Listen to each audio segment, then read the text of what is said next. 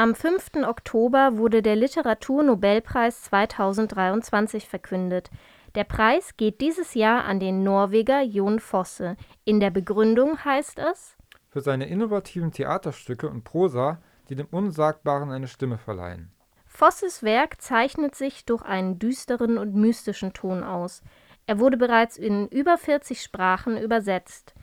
Er schreibt aber nicht nur selbst, sondern hat auch schon wichtige Autoren wie Franz Kafka, James Joyce und den Nobelpreisträger Peter Handke ins Norwegische übersetzt. Fosse kam über das Verfassen von Pop- und Rocktexten zum Schreiben. Seine ersten Veröffentlichungen waren Lyrikbände und Romane. 1994 kam sein erstes Theaterstück hinzu. Heutzutage werden seine Stücke weltweit aufgeführt. Im deutschsprachigen Raum etwa auf den Bühnen in Salzburg, Berlin, Zürich und München. Aber was hat es eigentlich mit dem Literaturnobelpreis auf sich? Wir haben die wichtigsten Hintergründe zum renommierten Preis für euch herausgesucht.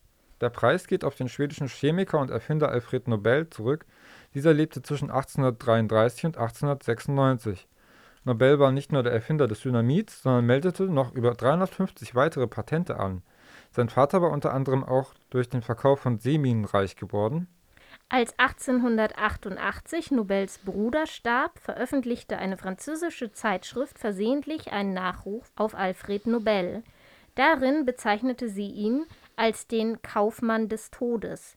Entsetzt begann Nobel sich darüber Gedanken zu machen, wie er der Welt in Erinnerung bleiben würde. So verfügte er in seinem Testament, dass 94 Prozent seines Vermögens in Aktien angelegt und daraus jährlich Preise zu vergeben sein sollten. Der Literaturnobelpreis ist einer von sechs Preisen neben Medizin, Physik, Chemie, Wirtschaft und Frieden. Diese Preise werden von der 1900 gegründeten Nobelstiftung vergeben. Der Literaturnobelpreis wird seit 1901 von der Schwedischen Akademie vergeben. Die Auflage Nobels ist es, dass er an die Person geht, die das Vorzüglichste in idealistischer Richtung geschaffen hat. Er wird am 10. Dezember, dem Todestag Nobels, durch den schwedischen König vergeben. Aber wer entscheidet, an wen der Preis geht? Dafür ist die Schwedische Akademie zuständig. Der Auswahlprozess beginnt bereits im November des Vorjahres.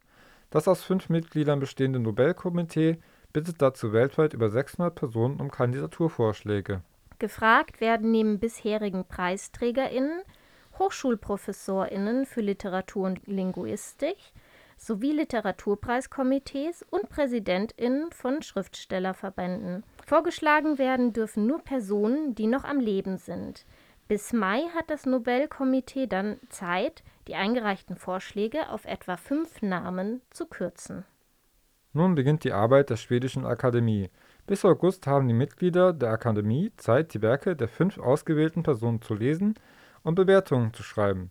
Dann treffen sie sich, um im Oktober den oder die Gewinnerin bekannt geben zu können. Da der Auswahlprozess einer 50-jährigen Sperrfrist unterliegt, ist es unmöglich zu sagen, welche Namen dieses Jahr neben Jon Fosse im engeren Rennen waren. Jetzt aber noch ein paar Fun Facts zum Preis. Der Literaturnobelpreis wurde inzwischen 120 Mal verliehen. Der erste Preisträger war der Franzose Sully Prudhomme. Bereits 1902 ging der Nobelpreis an einen Deutschen, Theodor Mommsen. In fünf Jahren gab es keine Verleihung.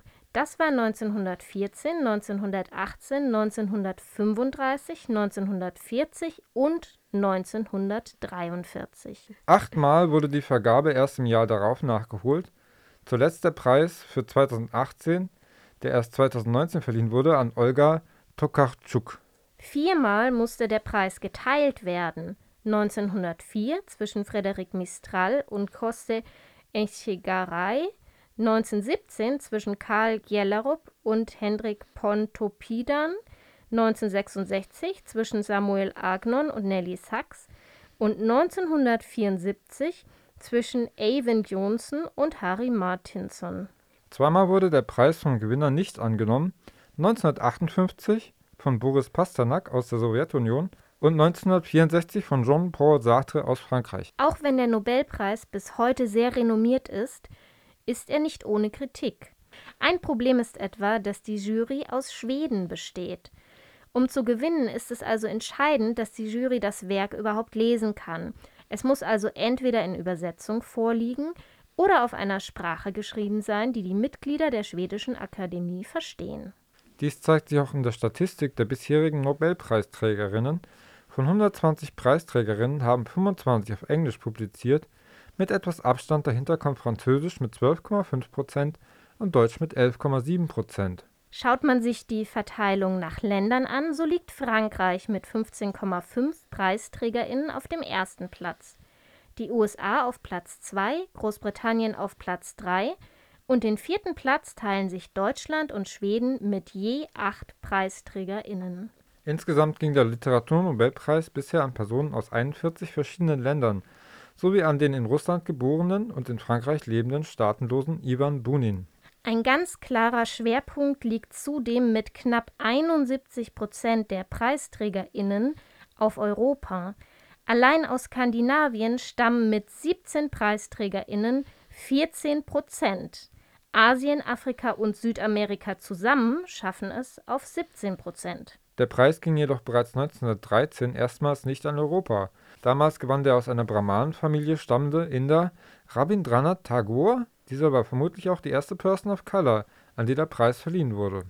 1930 ging der Preis mit dem Amerikaner Sinclair Lewis das zweite Mal an ein außereuropäisches Land. Erst 1986 gewann mit Wole Soninka aus Nigeria die erste Black Person den Literaturnobelpreis. Ein anderer Kritikpunkt ist der geringe Anteil an Frauen unter den Gewinnerinnen.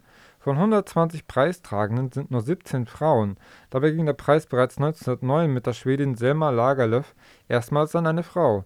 Die zweite Frau folgte jedoch erst 1926 mit der Italienerin Grazia Deleda. Zu aktuelleren Preisträgerinnen zählen zum Beispiel Olga Tokarczuk oder Annie Ernaux, ebenfalls Europäerinnen